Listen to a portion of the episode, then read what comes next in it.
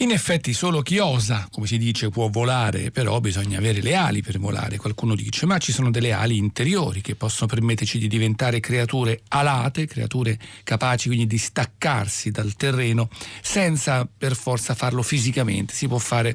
con la mente, con la mente si può fare tanto, ad esempio entrare anche nei libri che vi proponiamo ogni giorno qui a Qui Comincia, infatti di questo si tratta, di Qui Comincia, che anche oggi alle 6 minuti e 32 secondi va in onda per voi, Arturo Stalteri è ai microfoni, con Federico Vizzaccaro per le scelte musicali della regia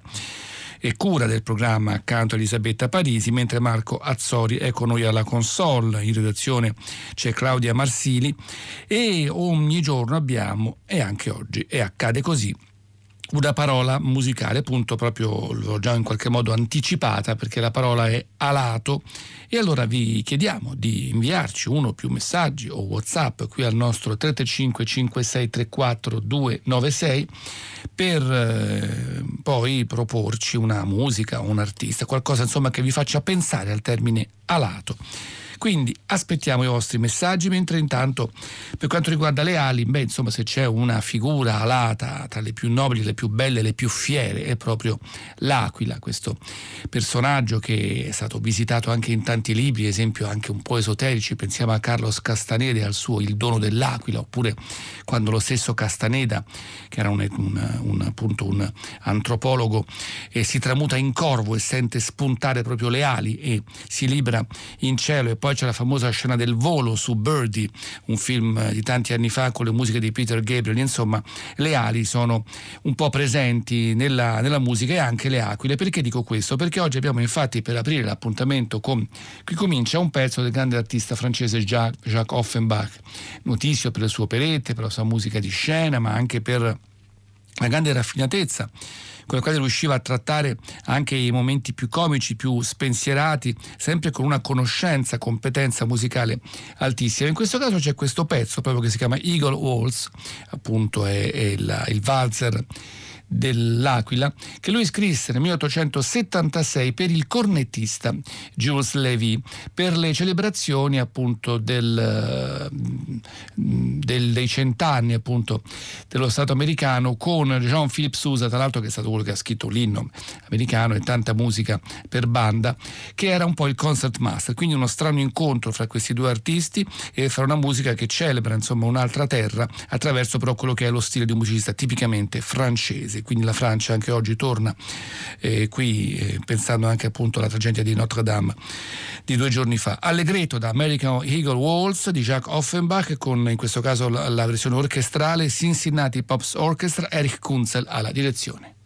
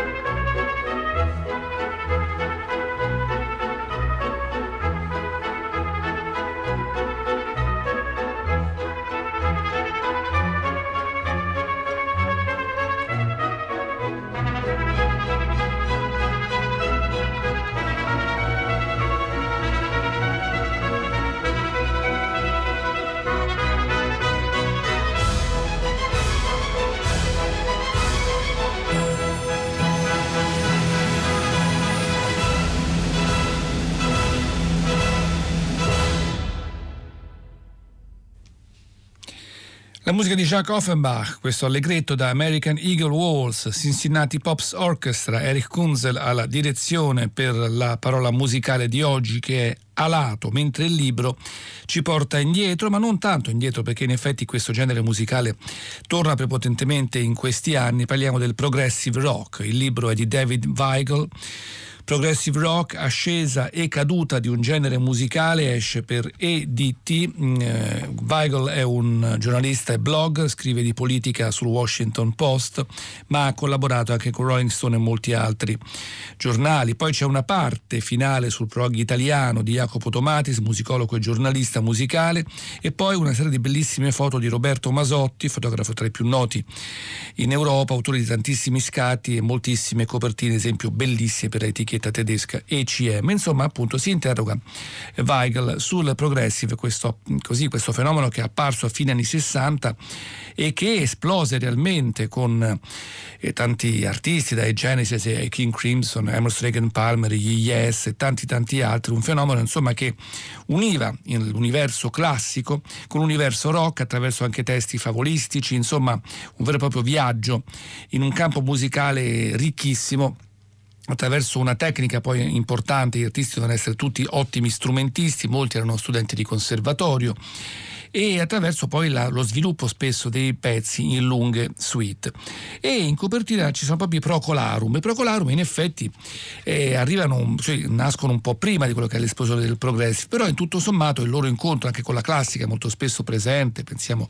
a artisti come Johann Sebastian Bach che insomma fecero anche, furono anche un po' il nucleo di pezzi come esempio Wild Shade of Pale, erano presenti e Matthew Fisher che è l'organista, appunto è stato l'organista dei Procolarum per tanto tempo,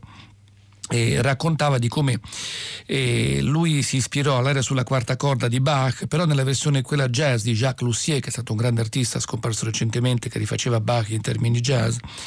e, mm, perché non credo, diceva Matthew Fisher, che avesse mh, mm, di aver mai sentito l'originale all'epoca di Bach, quindi proprio Bach passò attraverso le mani di Jacques Lussier. Procolarum fecero un demo che finì nelle mani di Tony Hall, che era un talent scout per la Derham, e così nacque queste Wider Shade of Pale, un genere di canzone, come leggiamo, per cui la Derham era nata, una ballad a tempo moderato che non suonava precisamente come una canzone da classifica, ma che era impossibile sloggiare dalle alle sinapsi, in effetti un pezzo che ti rimaneva impresso. E così Procolarum inizia la loro carriera, la loro avventura che li porta anche in tempi recenti, qualche anno fa, in effetti sono passati ormai più di dieci anni, esce questo lavoro che secondo me è molto bello, un lavoro pregevole, Matthew Fisher poi dopo liti con Gary Brooker, Brooker, l'altro protagonista del gruppo, se n'è andato. Insomma questo album si chiama The Wheels on Fire, la ruota sul fuoco. E c'è questo pezzo che in realtà è un arrangiamento di un aria di Handel, ovvero eh, Lascia che io pianga, che è diventata Fellow Travelers, ovvero compagni di viaggio. Un testo amaro, però anche molto bello, molto poetico, in cui eh, Gary Brooker racconta questa vita è un viaggio ta, dall'ombra verso l'ombra, siamo compagni di viaggio fino alla fine del giorno. Una vita di cecità, però riempita di tenerezza, e l'amore è quello che ci permette di passare il tempo che abbiamo su questa terra. Ma intanto è bene avere anche qualcosa in cui credere e fare il meglio che si può. Alla fine tutti ci troveremo dall'altra parte, siamo compagni di viaggio. Fellow Travelers, sono i Procolarum.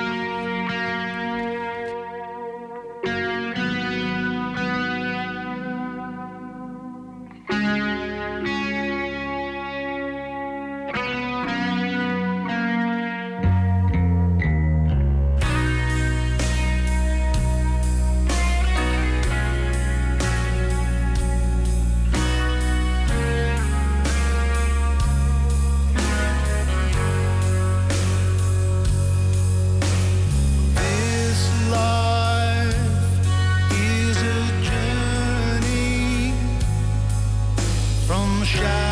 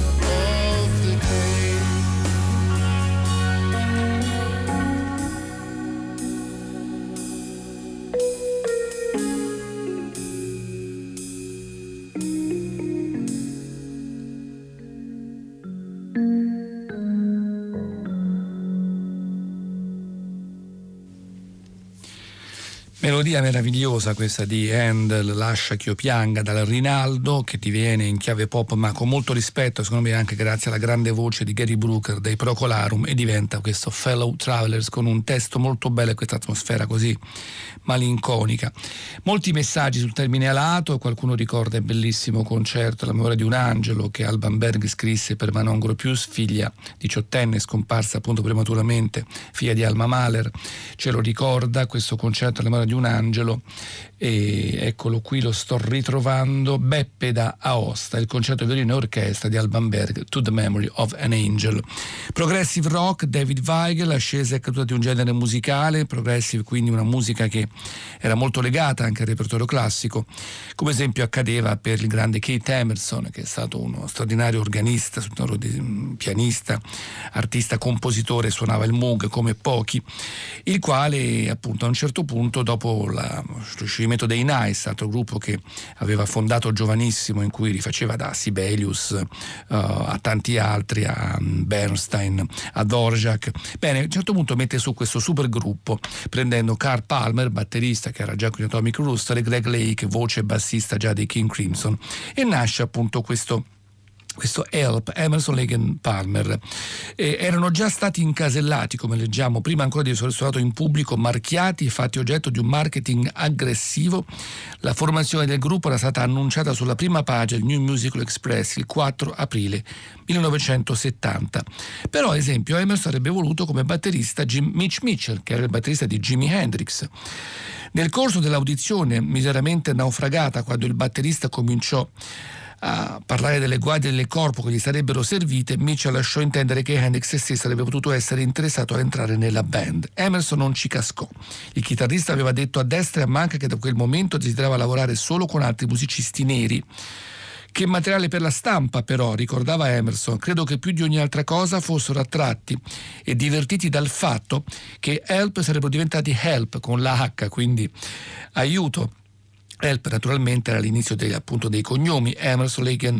Palmer, il nome ideale forse per la band. Tra l'altro strano come eh, Palmer disse del primo album degli Atomic Rooster che era piuttosto noioso e poi invece cominciò, a, avendo pazienza, racconta, a trovare divertente suonare in questo supergruppo. Eppure il primo album di Emerson Lake Palmer è secondo me qualcosa di meraviglioso. Guarda caso anche lì c'è un uccello in volo, una sorta di colomba è sfumata su sfondo grigio di colore completamente bianco. Insomma, poi è storia, arriva Tarkus, la grande suite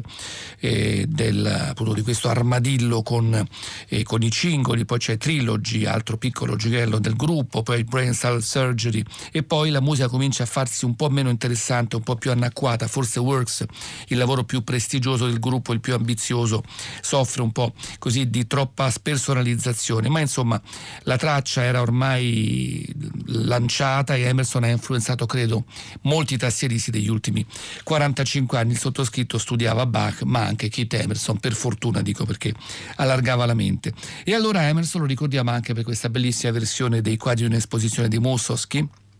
che lui aveva studiato dal punto di vista pianistico e poi infatti ne fece una versione per trio che uscì solo in versione live. Era un pezzo che Mussorgsky aveva scritto pensando a un amico scomparso prematuramente,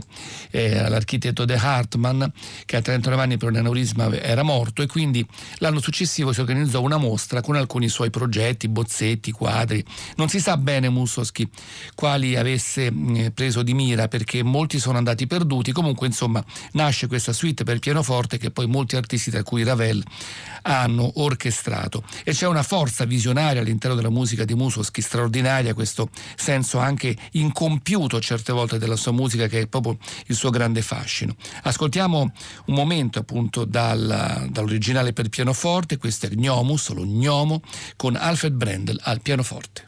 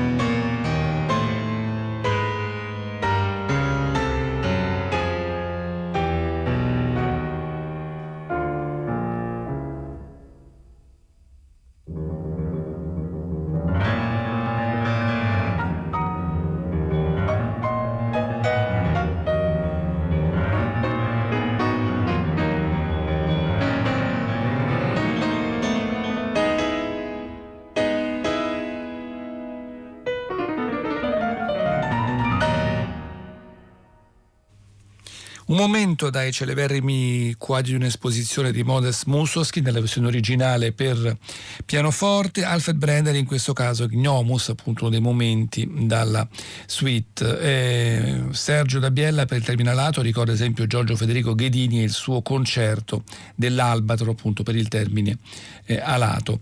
Così come in effetti Giovanni dice però un po' il prog ci marciava, contava sull'ignoranza della classica da parte dei propri fans, musica di forse furbacchioni anche se pure appassionati. Beh è vero fino a un certo punto perché ad esempio eh, Emerson all'inizio non, non, citava in effetti a volte le fonti dei brani però poi cominciò a scrivere nei dischi appunto The Barbarian, Allegro Barbaro di Bartok o insomma come eh, utilizzava i pezzi classici. Poi spesso c'erano delle effettivamente eh, così rivalutazioni anche dal punto di vista pop di alcuni artisti come Prokofiev che rientrava spesso nella musica anche di gruppi italiani e anche se mascherato. Ecco proprio l'Italia, leggiamo qualcosa sull'Italia da questo libro appunto di Progressive Rock, in questo caso con il capitolo appunto che viene curato da Jacopo Tomatis in cui lui parla ad esempio di Osanna, di PFM, di Banco di Mutuo Soccorso, Balletto di Bronzo. Sul banco vorrei fermarmi che secondo me era l'elemento più interessante del progressive italiano, perché erano più italiani in effetti, sia nel modo di, di suonare, di cantare a grande voce Francesco Di Giacomo, non c'era nessuno così eh, scopiazzatura della musica inglese che era invece molto presente in altri gruppi. Infatti ecco, Banco di Mutuo Soccorso, dice appunto Tomatis, riscoperta di musica popolare, ricerca di italianità, vera vera novità del 72 è il banco, consacra definitivamente l'Italia alla formazione con doppio tastierista, infatti c'erano Gianni Vittorio Nocenzi, bravissimi, pianoforte e organo. Non abbiamo usato strumenti a memoria elettronica di proposito, spiegavano intervistati dalla rivista Ciao 2001, anche perché fino ad oggi non abbiamo ancora visto un uso italiano, se così si può definire, sia del mellotron che del sintetizzatore nel secondo disco, però il synth c'è, il synth è usato in maniera molto interessante e molto intelligente, diceva infatti Innocenzi, doveva essere il sintetizzatore del banco e basta, è vero, si riconosce un suono diverso, particolare e Darwin era questo secondo disco appunto molto bello, con pezzi estremamente poetici, quello che colpiva infatti del banco era la capacità di andare su evoluzioni tecniche così molto interessanti e poi improvvisamente questi pezzi profondamente lirici amici con una, così, uno stile tipicamente italiano melodico però senza cadere appunto nello stucchevole e questo miracolo si ripete almeno per i primi due dischi che sono due dischi veramente basilari importantissimi. Tornando appunto al prestito della musica classica nell'ambito progressive è molto noto un pezzo di Emerson Lake Palmer, quello in cui insomma Emerson durante i concerti alla fine poi saltava sull'Hammond con un coltello e lo accoltellava più volte, tra l'altro era un atleta atleta, vidi due volte, appunto, anzi tre volte eh, da giovane, un po' meno giovane, con grande abilità a saltare sull'organo e muoversi senza farlo precipitare al suolo eh, accanto appunto alle sue evoluzioni tastieristiche. E c'era questa famosa Knife Edge, appunto, che in realtà era la prima parte della sinfonietta di Leos Janacek Janacek appunto che scrisse questo pezzo nel 1926, due anni prima di morire, era nato intanto come pezzo d'occasione per un festival musicale dell'organizzazione ginnica Sokolli Brno, però poi divenne invece la dedicò all'esercito nazionale ceco e quindi ha anche un carattere profondamente politico. Abbiamo i primi due momenti, la fanfara allegretto, quella appunto che Emerson recuperò, e poi il secondo movimento è il castello, quindi un allegretto e un andante. L'ascoltiamo da Charles McCarras e i Wiener Philharmoniker.